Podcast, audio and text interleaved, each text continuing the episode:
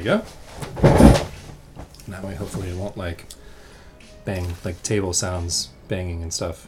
Because it's in the cup. Yeah, Yeah. but I guess we'll see. Okay. Play with it and see what the sound is like. Yeah. We may. What did you say before that there's like a mic extension thing that you can get for Yeah, because there's just like a mic in and a mic out, so like you can literally just mic into it. Right. And there's like sensitivity ratings and stuff like that. Sweet. Yeah. Okay. Cool. I think that We could just shred this. Yeah. I think that is one of the distinguishing factors of um, Chinese medicine and traditional medicine in general. The concept of health revolving around responsiveness as opposed to strength, immunity, and basically being um, detached from the movement of the environment and how the environment's changing that the view of health doesn't really have anything to do with being detached from it, but actually adaptive and like a, an appropriate responsiveness to the environment's changes. Exactly. Yeah. Yeah, because you know, like you hear people say, like, "Oh, you know, my husband never gets sick," mm-hmm. and I actually always want to think to myself, like, I'm certain he gets sick, but it's it's for like eight hours. Mm-hmm. You know, like he mm-hmm. woke up and was like a little bit congested and like a little bit sore Right. throat, and like, "Oh, am I getting sick?" And then he just didn't, mm-hmm. right? And so then he quote never gets sick hmm. because people just assume that getting sick means three days out, five days out, seven days out. You know, and so like like his defensive chi's just naturally like stronger for a variety of reasons and therefore he quote doesn't get sick but he does Right. so the real measure isn't that he never gets sick it's that he got sick and returned to health really quickly right.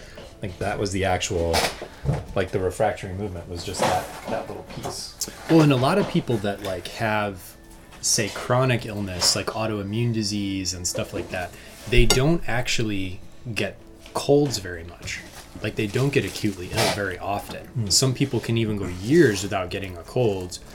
But in that case, um, what I've seen from like treating people in the clinic and just like other cases is that when you start working with people, they start getting sick hmm. right? And the way that I think about that is their body just wasn't their Wei Chi wasn't engaging before. You know, their body wasn't wasn't even engaging in the changes of the environment because it was too overburdened with other stuff. so why wouldn't they have gotten sick then I think they I think they do get ch- challenged in the same way that a sickness challenges somebody, but I don't think it puts up a f- like I don't think their body puts up a fight in the right way. So like if you use like the six stage model or the six Liu Jing model, it could be more like um, if a person's in Tai Yin or Shaoyin disease and they get sick, they don't really get the same symptoms as somebody who has more yang, who would appear like as a Shaoyang pattern or something like that, right? Sure. They, they actually appear more like a yin pattern. Like, so they i mean they get sick but it's not like fever running nose Exactly. like stuff like that Mhm. it's like i'm super depleted Mhm. i don't feel like i can function Mhm. right okay because the sickness is the chronicity of the illness, it's just like going into that instead of mounting a normal response, if that makes sense. Yeah. Which is a weird thing to like associate like to think to yourself like I have this autoimmune condition and I don't really get sick that often. It's just the same kind of problem. Like you are it's like the same kind of problem as my healthy man example, right? Like you actually are sick. Mhm. You just didn't realize it. Mm-hmm. I feel weird saying that though. It's like actually you've been getting sick this whole time. You didn't know. Like it sounds you've been healthier, but actually you've been more sick. Yeah, it sounds like a, a really good way to sell shitty supplements. Mm-hmm. You didn't know. You've been sick this whole time. Buy our product. Right? Humanity is sick. Buy this to improve your immune system. Yeah, exactly. Whatever the fuck that means. Right. Boost your immune system. Boost it how exactly? The immune system, like even the phrase immune system, is indicative of the view that the medicine that biomedicine comes from Right. right that we have to have immunity from our environment is exactly like that is indicative of that view Right. You need to be strong and have a very powerful shield. Right. Like you, you need to be a Spartan, right basically. And if you're Because- not a Spartan, like, well, womp womp. mm-hmm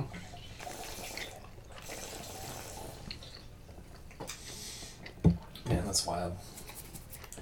And then, of course, I guess, like, if you start working with them, and now you're stimulating the chi, you're circulating and moving stuff with herbs and needles. Interestingly, the Wei Chi is stronger, which means it's mounting more of a defense, which makes the appearance of illness, like the sort of classic fever, running nose, chills, more apparent right because your body's fighting.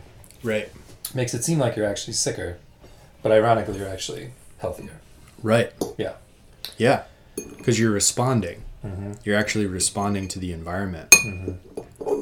there's a case case study i read about um, a while ago where there was a like a, a kid who had some form of cancer i think it was um, like some kind of bone cancer or something like that.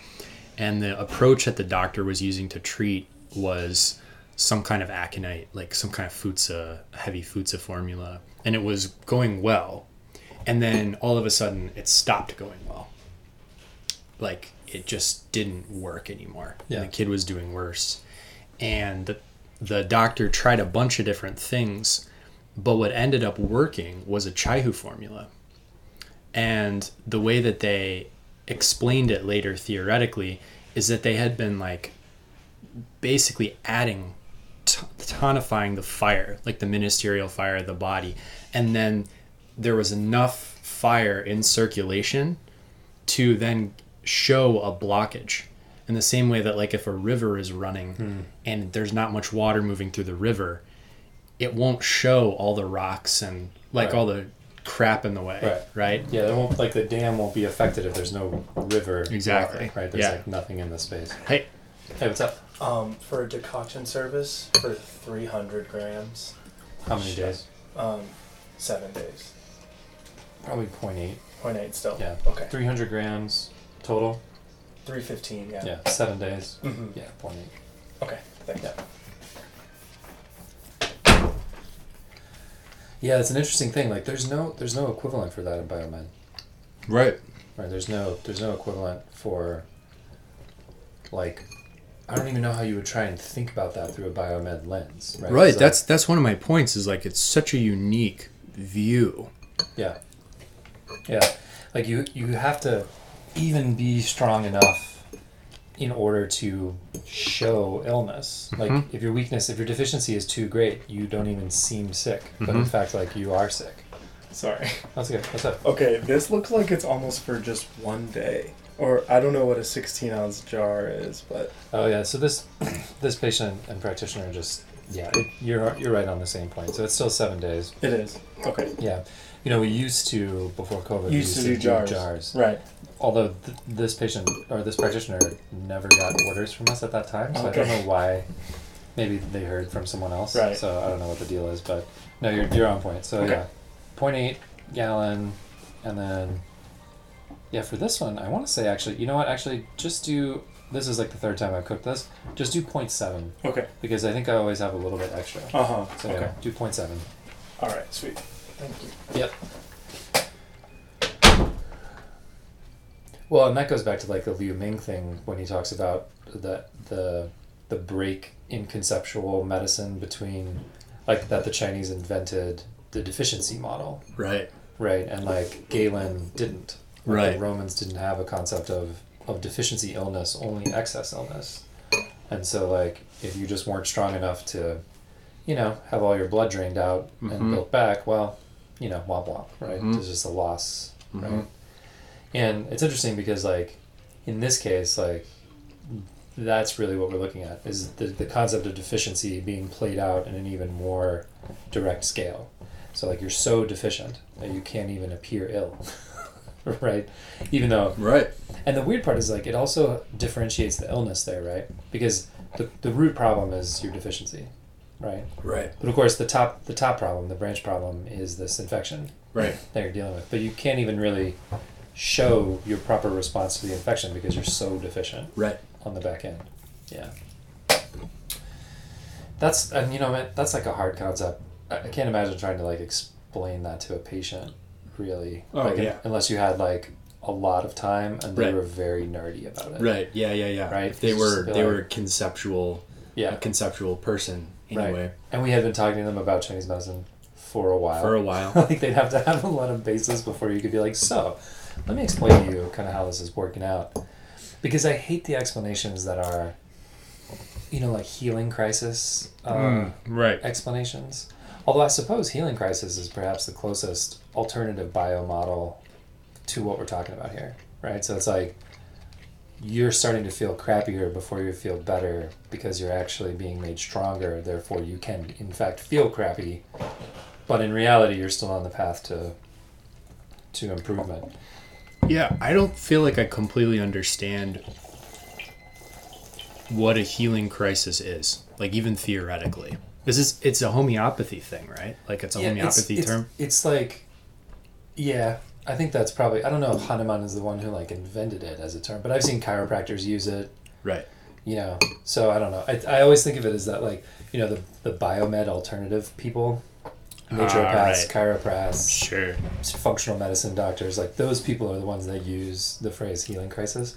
And like I don't know, sometimes I see it and I think it's actually a cover for crappy medicine Mm. right? Yeah, like maybe. you're, you're kind of like hurting people a little bit too much, and you're just like, no, don't worry, like it'll be better on the back end, and Right. like maybe, like Maybe. maybe. it will be. I suppose if you have enough experience, you know, under your belt to really know that as a practitioner, but I think healing crisis is a, especially a severe one. You know what I mean? Right. Like if you have someone with like rheumatoid arthritis or something, and you start working on them, and now all of a sudden they're having like incredibly violent flares Mm-hmm. like being able to discern that that's a healing crisis quote healing crisis as opposed to you making it worse Mm-hmm. like that that's not easy right That Like, is you, not easy. you have to have experience at least the thing that we're talking about though from a chinese medicine point of view provides a little bit of theoretical structure for what would appear to those other folks as a healing crisis Mm-hmm. so like I've been working on you, and now suddenly you're getting colds all the time, and then I could say, oh, that's a healing crisis, right? Because it's on the path to being better. The problem though is that like the alternative biomed folks, like healing crisis is the term, and then the other stuff that you'll see is it's like purging toxins and like Right. just really like nebulous. Well, and that goes back to that view. Like, it's weird how the alternative health world, quote unquote alternative, goes like toward supplements. Yeah. Right? Like, that even the term supplement, if you think about that, is based in the same model of health and disease. Because the, You need to all be the, boosted. All the other stuff is about excess. It's Roman medicine. Yeah. Right? Like, yeah. We've got to take out the bad blood. We've got to take out the bad stuff, whatever it is. cut out that diseased organ. Exactly. Yeah. So then the alternative to that is to supplement Which system, is which is the deficiency. which is model. the deficiency model. yeah. But it's just coming very late to the party. In in, that, a, in a way that isn't world. very sophisticated. right. right? Yeah. And in fact, like the science of supplementation is still rooted in the medical science of excess, Mm-hmm. right? So like you're looking at a situation and thinking like, oh, this person like here's this ideal health, right? This anatomical, psychological ideal. This person is falling short of it because you know they have asthma or they have ADD or whatever. So instead of using a pharmaceutical to make up the gap and restore them to this idea of of a universal perfection, Mhm. we'll use supplements, right? But the rationale for getting from less than perfect to perfect is still along the same reductionist scientist model, right? Like, oh, why do you have ADD? Well, it's because you're missing some neurotransmitters Right. that we you know saw in a I don't know a blood test or whatever, or our guess because we can't sometimes we can't even really test for that stuff. It's just like well you have a series of behaviors that lead us to believe that there is some neurotransmitters missing, so we'll try this drug, or we'll try St. John's Wort or some other thing. But the reason that you're going to try St. John's Wort is not because there's a long tradition of using it or because it's warm and the person is cold or like any of the stuff we think about. It's because there's some tests that show that St. John's, the active ingredient in St. John's wort, mimics an SSRI. Right, exactly. And you're like, well, what Yeah. the hell's the difference in that? Right. Really? Yeah. I mean, like, so it's not an SSRI. In fact, if anything, it might even be worse because you have to take more of it Mhm. or it's less controlled, you know? It's like that whole, uh, the whole no nitrates in the bacon thing. Mhm. I'll tell you about this with the Mhm. celery powder. Mm-hmm. Because, like, you, you literally cannot make bacon without the use of nitrite, right? Like, it's just how it happens. Nitrites and nitrates are required in order to produce bacon that is, like, smoked and shelf stable and whatever. Because if you don't have that in there, when you put the bacon in an unfood safe temperature environment, bacteria will grow in it, Right. and you can't eat it. Right. It'll spoil and it'll smell bad. It'll be terrible. But don't worry, go buy your Applegate Farms no nitrite added material. We're just gonna dump buckets of celery powder in it, Mhm. and oh, lo and behold, celery powder contains wait for it nitrites. Nitrates. Right. And but we didn't add nitrites to it, you know. And I'm saying nitrites there, but it, you know, nitrites slash nitrates. There's like a chemical transition process that happens there. We're talking about the same end of two ends of the same stick. And the crazy part is your Applegate Farms no nitrite added bacon could have more final nitrites in the product than one that came from your like Death Factory farm, Mm-hmm. you know, Hormel bacon. Because in that case, we know exactly how much nitrite we were adding because we added it as a single item. And celery powder is a natural product. I don't know. And just to be safe, probably should put a little extra in there. You know. Right. So then maybe we're eating way more nitrites. The whole Mhm. like, oh, I need to avoid the nitrites. Come on, man. Right. So it's similar in this in this way with the St. John's wort in my mind. Because Yeah. like, how much St. John's wort do you need to take to help with your depression? and how are you taking it? Yeah. By tincture? Are you, Capsule, you know, capsule? going to the health food aisle. By the way, I think St. John's wort, of all the herbs that I've looked at in the Western herbal materia medica, is the closest one, well, theoretically, to maybe using, sub- substituting chaihu for. Really? Yeah. If you look Wow. at the list of things that um, St. John's wort treats, Yeah. and if you look it up, it's classified in the Chinese Materia Medica as like a bitter, um, slightly cool herb, Yeah. doing mostly the same things as chaihu. Um, I think it, it could be very promising. But of course, you'd have to test it out in the same way that we test Well, herbs in combination. The and- thing that I would want to know the most about is if St. John's wort could harmonize in the way that Chaihu does. and that's the key, right? We want to know if it That's harmonizes. the thing I want. Yeah, that it's cool and accurate and releases and maybe could work well for a cold or whatever. Like, Right. that's all great. But there are a lot of herbs that do that. Right. And Chaihu is unique. Maybe not unique. There are other words, other herbs that harmonize, but certainly important. Perhaps the most important quality of Chaihu is its harmonization ability. Right. Like, what is Wow. Chao Tang without? Without chaihu. Like, Yeah. Right. It's not the same thing at all. Right. Maybe we should get some. some yeah. St. John's I have I have some drying in my house as we speak. Yeah, you So picked some? uh, yeah. We Oh, grew nice. it and picked it, and uh, Actually, so bring that and let me buy some from like Mountain Rose and let's Yeah. let's compare yeah, that's a good idea. the grown one and see if we can get a little taste profile put together about it. hmm Um, and then we should just try it out. Yeah. Problem with Chaihu formulas, though, I mean, exempting maybe maybe Shio-san or Sini-san in general, but like, it's hard. Like you, we'd have to be sick, right? I'd have to like have a need for Xiao Chai Hu Tang, make Xiao Chai Hu Tang with St. John's wort, and then just see. Yeah, you need it. You would need a Shaoyang Mm-hmm. pattern of some kind to be able to use it, which we see all the time. But Yeah, I don't know if to experiment on the patients. yeah. Although some people might be up for it, especially people who have had positive benefits from Xiao Chai Hu Tang in the past. Mhm. We could rely on some of their subjective reporting Right. to say like, oh no, this was better or worse, and Right. you know, especially if it wasn't for cold and flu actually, Oh yeah. because for cold and flu, like you know, some people just get better anyway. Like whether we give them Of herbs or not, they yeah, just yeah. get better. So like it would better for like a harmonizing pattern, like my patient who had like the abdominal pain, the colicky Mm-hmm. abdominal pain that was coming and going. We used Xiao Chai Hu Tang for that Mhm. with great success. hmm That would be a cool spot to try, Yeah. like St. John's Wort. Not to mention, in that case, when is often the case, there's an emotional component. Oh, yeah. The biomeds and the, I guess the naturopaths really love St. John's wort for mental health, Right. right? It's well, like- because it's like an SSRI. So they is, say. is the logic, Yeah. right? so they say. But yeah, I think I think it could be used. I've used a lot of um, xiao chai hu for seasonal allergies recently, Yeah. like treating seasonal allergies. Mm-hmm. And the way that I've done that is by using the cough modification of it, where you get rid of renshen and dazao and you add in ganjiang instead of shengjiang, and you add in wu weizi Right.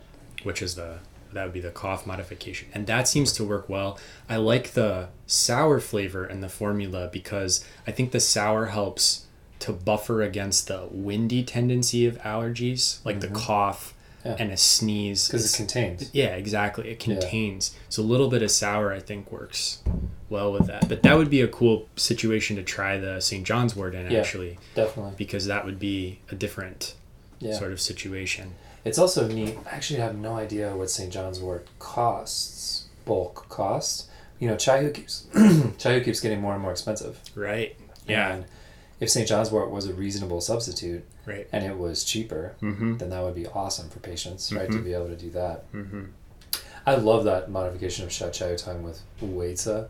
Yeah. Because, you know, like, if you read Bensky, if you read Wu Weizi in the Bensky, there's a big uh, caution about, like, be careful using Wu Weizi because the sour flavor could right, trap the pathogen. Yeah, yeah. And, you know, so you, you kind of have this, like, mild paranoia right, when you get out of school and you're like, oh, wait, so, like, has the pathogen completely cleared? Like, I don't Uh-huh. want to trap it, you know? yeah, right, And then here it is mixed into Xiao Chai Tang. And maybe that maybe that's why it works there because Xiao Chai Tang is that open and closed exterior interior like it's an access you know point right, and so you can put Wu Weizi in with that formula without worry that it's going to trap something yeah, because the action of that pivot action of Xiao Chai Tang is just Right. going to naturally keep things open and closed where necessary right, right. Yeah. but I love that modification I've been using Wu Weizi a whole lot more for all kinds of stuff Wu Weizi is super dynamic. also expensive though Yeah, it is. Unfortunately, Yeah, a lot of our big players are expensive. Yeah. Chaihu, Weita, Suan Zao Ren, like, you know, Banxia, all Mhm. those like really major players are Mhm. so incredibly expensive compared Mhm. to like, you know, the only thing that's not expensive, at least yet, that we use a lot of too is Guager, yeah, which is really nice. it's Oh, actually incredibly, so nice. incredibly cheap. yeah, And Banxia is not that expensive either. It's Yeah. getting more, but it's not as bad as like Chaihu. yeah, yeah, yeah. Chaihu, Chaihu, and Banxia. Banxia is also expensive. Yeah, I'm gonna have to look up. Elle was talking about having Banxia locally, right? Yeah, there's a apparently a Pinellia varietal that hmm. grows locally. She was talking about like maybe playing with it to use topically first to Yeah, see if it works topically. Well, and we should remind her because I didn't think about it at the time, but it is toxic, Toxic. unless processed. So Uh-huh. like, don't don't brew that just Yeah. straight out of the ground, right? Like it has to be processed. And I don't know. I mean, I think the jiangbanxia that we use is just ginger cooked. Mm-hmm. So I think it's fresh herb, fresh little root pieces, boiled in ginger and water, Mm-hmm. and then cut and dried. Right, sliced and dried. Yeah. yeah. But I don't know. Right. I actually don't know. Well, there's like uh, there was I was talking to somebody um, who does Western herbs, like is into Western herbs recently, and he was telling me that like there was somebody who got in trouble because he was he like made a tea out of wild ginger, right? That's local here in, in Like Oregon, xixin. which is xixin. It's a it's Asarum Yeah. Um, and like made a tea out of it and like served it to a bunch of kids and everybody got sick which Whoops. is not that surprising actually you know like if you if I'm you like, how much did he use? uh, that's the question So how much did he use what did he how much did he cook because you know like all of that would change Yeah, yeah. the components of the Although sarum. AA is not damaged by heat, so the Right. acid. But they shouldn't have felt ill from AA. AA is something you don't feel, right? Right. It just damages your kidneys Right. later. So I'm guessing that it was just crazy hot. right Like, crazy hot maybe dry Dry. you know It took some kids who were already like yang oriented and like spun them up. Yeah. Now they're all like nauseated with Right. headaches and palpitations and stuff like that. Man. I think people under like they hear wild ginger and they think of like culinary ginger and they think it's like Oh, the yeah. same thing. Yeah. So like, oh yeah, let's make some ginger tea. Let's just make some wild ginger tea, and it's really not the same thing at all. Sounds delicious. Yeah. You're like, mm, no. And it's also not only that. Hey. Hey, come in. Hi. Um, someone's here to see you guys. Oh, hey, it's Haruka. Haruka, come in. Yeah. How's it going, babe? Hi. Hey. Hello. A little sweaty. Hot out there. it's okay. Good to see you. Good to see you too. Welcome in. What brings you back? I'm going backpacking. Oh, where? Um, to the Olympic National Forest side, Okay. and we'll be taking goats. Goats. Oh, you're going I'm with going with with Amy. Amy. Now you're Yeah. going to like eat the underbrush? They are. That's cool. Yeah. They tend to like broken pieces of branches, Yeah, so Uh-huh. it's trail cleaning. I read an article in the Oregonian last year about so there's there's three herds of goats that Oregon and Washington use as fire prevention. Mm. And there's three people, three humans who are in charge of these goats. And like so it was a profile of this one guy. So he literally has like a 18 wheeler truck, like with a trailer on it for all the goats, because it's a bunch of goats, like 40 of them or something. And he rolls up to this you know designated area, and he just lets the goats out, and he's like a shepherd, and he just like Wow. keeps them around, keeps them around, and they all have GPS tags and stuff on them. Oh. And he like camps. He like throws sets up a campsite, and then they just like eat all of this stuff Yeah. and Whoa. you know deposit all the the poop and stuff for you know regenerative purposes. And it was an interesting article because like um, people in the rural area like know when the goat truck's around, and like people will come and like bring him food, like drop off like Oh, yeah, casseroles yeah. and stuff, and be like leave a note on his truck that's like, hey, if you want to take a shower, like you can come down this so way. cool. That's yeah, people are just like super supportive of it. And I thought, man, what an interesting job. Like yeah. super solitary, right? Like it's just him Hmm. and the goats, and the other two people I think are both women. One in Washington, another one in Oregon, and it's a they're a pilot program, so it was like paid for by um, uh, fire management funds in both states. So, So- it's to clear. It's to prevent fires. So they eat the underbrush. So the goats, Oh. the goats will go through because like and one of the spreads. problems is like the there's that so much excess fuel right. in the forest because like well we, it hasn't burned right Right. and we just haven't been managing it in the right way. So the goats come through and they eat all the small plants, all the small twigs, all the Mm. like pine cones and everything to just like clean the forest floor. Right. So then it's mostly just like trees, like whole trees. So the fuel base when a fire comes through is much less, so they Mhm. can put it out more quickly. Is the Wow. idea? Yeah. Very cool. So then you imagine like having just a whole like all of Oregon just covered in goats, just like eat all the forest Yeah. lands, you know.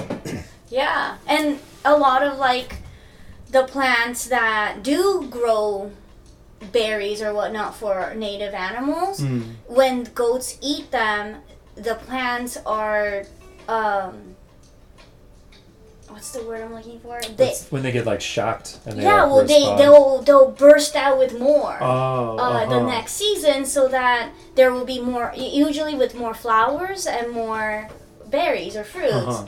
so that there's enough for for everybody. like yeah for everybody Wow. Yeah. yeah, it's cool. That's super Very cool. awesome. if only if only you could get like enough support, like political money and support for a program like this, right? I mean, the fact that we even did a pilot is pretty cool, Right. But like, Yeah. what are the metrics for success? Right. Like, yeah. it yeah. worked. That's a good The goats ate the plants. Not a bad fire season. Should Right. we do more? You know what I mean? Like, what are the metrics for? There's a lot of improving that? factors. That's a cool job. It's a cool Mhm. job. Yeah, it's a cool job, and they do it. You know, it's seasonally, so they'll do it. I think they start like late spring, and then they go all through summer and into early fall, and then I don't know. The article didn't say what they do with the goats in the meantime. Maybe there's just some pasture land that they just Yeah. pasture Yeah, in for the probably. winter with barns and stuff. But you How know, big are these herds? like forty. Yeah, That's a good amount of yeah, goats. thirty to forty goats, all in these like tractor trailers that like get dropped off. Yeah, big big crew. And then you wonder like this is of course me thinking like the full cycle of it, but I was like, you know, at some point the goats get old and maybe they're not as productive, and like there could be like a regenerative meat cycle as well, where like we could slaughter the goats humanely, and like Yeah. make food out of them, and Uh-huh. just just like have like a whole program focused primarily on fire prevention but through a regenerative cycle that like sequesters carbon and has humane slaughter and can provide food for local communities. Yeah. Not that Americans have a lot of history with eating goats, but Right. You know, you stew them, they're fine. do. But Yeah. Indian restaurants would buy them. Heck yeah. Yeah. Wow. Oh man, make some Rogan Josh out of some Oregon free range goats. Yeah. Yeah. I, Yeah. I, Yeah. I bet Those are some healthy goats. I was gonna say, I bet they'd be delicious. Yeah, they'd To, be like, good. Eat all of this diverse food inputs and stuff. Uh huh. I'm sure that guy would be very sad to hear me talking about killing and eating his goats. But maybe not though. You know, farmers Right. are like they have totally different headspace about those things. oh yeah, Mm. it's totally true. Mhm. Yeah, the woman in Yamhill that we buy um, meat from, beef and lamb, they like they love their animals so much. Like you go out there and they're just like petting them on the ears and feeding them special stuff, and like their the barns in the winter are so nice and the pastures are so cool. But like they, all of those animals will, will be killed like every Yeah. year, you know. But Yeah. For them as meat farmers, it's just like it's what they do, you mm-hmm. know, and so they just don't have the same qualms about it that Right. I think you know non-farmer people do. Right. So- They're not pets. They're not pets. Yeah. Although the, what's weird to me about They them is kind like they engage with them like I would engage with a pet, yeah. Right. and like emotionally, I think that would be difficult for me. yeah. Mm. Sure. But for for them, like it's not, or m- maybe it is, but just different. yeah. you know? Right. Sure. They know that there's this like Mm. cycle that's happening. Yep. Makes sense. Plus, they're on a big mission. Like Kukulon Farms, well, they're now source farms, so they're like combined with another local farm that does more vegetable stuff, and they do the meat side. Uh huh. but they're super focused on regenerative agriculture across the board. So Yeah. like they're like they sell meat and they sell vegetables, but their actual mission is like restoring the climate, That's awesome. Mm. Yeah. which That's is super a cool. interesting thing. Yeah. Yeah. Malik, have you met I, Haruka I, we before? haven't met. No, I'm sorry, So- I didn't. Har- Haruka is also an NUNM grad. Oh no way. She did Cool. the research program, right? Yeah. A couple of Mm. years ago, and we used to live together when we Oh, were right. both in school. So Nice. she's Just she's up the good street here in. Hillsdale. Yeah, Wow. just, just up the street cool. here. Yeah, and Malik just graduated from NUNM, Oh, cool. the Mhm. Chinese medicine program. Nice. Yeah. Yep. And he just passed his first board, so we're proud of them. First one. Yeah. right. Did you Thank ever, by the way, did you do the podcast thing? I did. We did two episodes. Two episodes. Yeah. Nice. Yeah. Nice. We're thinking about doing more, but did you put it up? We Is it didn't. online? no. No.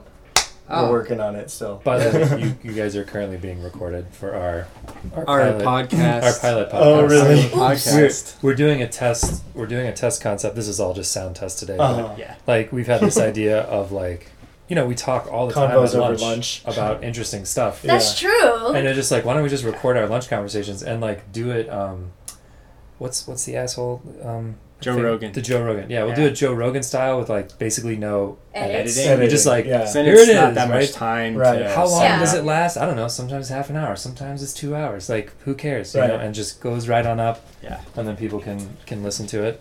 So this is a test for mostly just the sound quality and to see like how us chewing and like Affects Oh, tapping yeah, the yeah. plates and stuff like is that annoying to listen to? Mm. But you know, I kind of don't care. Yeah. On I some mean, level, I kind of just don't care, Yeah. right? Like if you want to listen As to long us as you talking, can still hear what you're saying. yeah, yeah, Yeah, as yeah, long as it's not too distracting. Yeah. I love it. I love it. It's more about the That's a great content idea. anyway. Yeah. yeah, Right. exactly, right. No one's listening to Joe Rogan for its high value editing process. like, and in fact, And if people can listen to him for like what six hours sometimes, Sometimes, yeah. then yeah, it's Just, fine. just being part of that conversation. Yeah, think people fly on the wall want for that. it. Yeah. exactly. And if you go back in time and listen to like the early ones, like before it was on Spotify and like it was just YouTube streamed, like this shit's rough. Like Mhm. it's real rough. There's no order to it. It just starts like it just starts in the middle of a thing and you just kind of roll with it, you know. And I listen to a lot of podcasts and like a lot of the ones, in fact, I guess all of the ones I guess I listen to are pretty well curated. You know, they've got Mm. producers and they're editing Right. content so it flows and you know, they're very professional. But a lot of times one of the shows I listen to is called The Argument and it's a 28 to 32 minute slot every week no matter what. And oftentimes like the argument is going well. Like it's two competing Mm. points and they're working through stuff and then like they, They they, have shut it down because Wow. like the thing is To 28 to 32 minutes. Yeah. And I'm always like, oh, come on. Like, this was a good convo. You guys could have kept going deeper, but the level of professional production and the fact that it's a New York Times thing, it's like, you know, contained. Yeah. But we have no such predilection. So Right. We can go for as long as we want to go for. Yeah. Until you have patience. Until yeah. Until Well, some, that, and that's kind of the thing. It's like in. there's always it's kind of self-limited because we usually take lunch at one, and there's almost always a patient at two, Mm. and so you know I guess there is like some time limit, but maybe we're like twenty minute conversation Yeah. or a whole hour, right. Or sometimes like we'll have a, a break. You know, after lunch there'll be a gap in the schedule, so we'll just keep talking. You know, and at some point be like, oh shit, we should like go do some work. You know, because we've just been talking about whatever we were talking Right. about. So Talking and drinking tea and eating Yeah. Otto Yeah. and Anita's desserts. that's right. Speaking Yeah. of, I should have gone and got some, but I didn't think about it. Now it's like too late. Now probably. it's too late. Yeah, it's too late. Mhm. It's also whenever I get pizza like this, that's like not thick crust. Uh huh. I eat more slices of it Yeah. because right. it's like not as voluminous. Yeah. And the crazy part about that is all the crap that's like bad for my damp accumulation is, Is- the is not the that stuff part. is the cheese and the meat and Ah. the so if there was just more crust, right. I could eat the same amount of pizza, feel satisfied, I actually have less trigger digestive Uh-huh. trigger stuff. Uh huh. But in this case, I'm like, oh no, I can totally eat Thanks for calling in, five slices sure. of pizza Right. because you know they're super thin and whatever. Yeah. But really, I just ate five handfuls of cheese. cheese With a little some- bit of sausage. some sausage in there. You just, ah, just Yeah, right. Because the bread is like ancillary on this kind of pizza, you know. Which is why any, anytime people are like, yeah, you know, so I do, I'll do interviews with people, you know, ask them about their diet and food and stuff, and the way I phrase it is always like, so are there any foods that you don't eat, right? This is your patient. And they'll be like, oh yeah, you know, I'm like, I don't Oh, yeah. do, I don't do gluten, you know. And I was like, okay, me what did you you notice or whatever? It's like, well, you know, I used to eat like Oh. a lot of pizza and burgers and stuff like that, and then I cut out the gluten, and then I just started to feel same same formula should better, work. you know. she'll be in. an And I was like, Cool. well, was it the gluten on the pizza, or like could it have been like any of the other things on it, like the red sauce, the onions, the cheese, the meat, The and all of the things like yeah. in Like- in concert together? Mm-hmm. Or I mean, it could be the gluten, but Mhm. like we can't just immediately assume that when you stopped eating burgers and pizza and you started feeling better, that that was because of wheat. Yeah. Right? Did Like- they just do eat, keep eating the same thing but with alternate buns? No, a lot of times they cut that stuff out entirely. Yeah, right? I see. I And see. then, and then some people will do the like, oh, you know, I'll have a cauliflower crust pizza from time to time, and that seems fine, right? And you know, when I look at that, I always think of just like the total bandwidth for irritants, right? So like, if wheat Mm. it was a sweet, you know, wheat is a sweet food Chinese medicine wise, and then you have all these damp foods, right? And then these hot items. You put damp and sweet and hot together for people with weak digestion, and then like it's a bad mix. You know what I mean? So if you took the wheat out and you put cauliflower in, which is neutral to cool, right? So now you've taken the pizza and reduced the overall impact of it. Mhm. So maybe you don't feel as bad. Again, not necessarily because of the wheat, but because of the composition of the Right, thing, right. you know? And that's I've got a couple of patients I've been doing direct like Chinese medicine diet coaching with lately.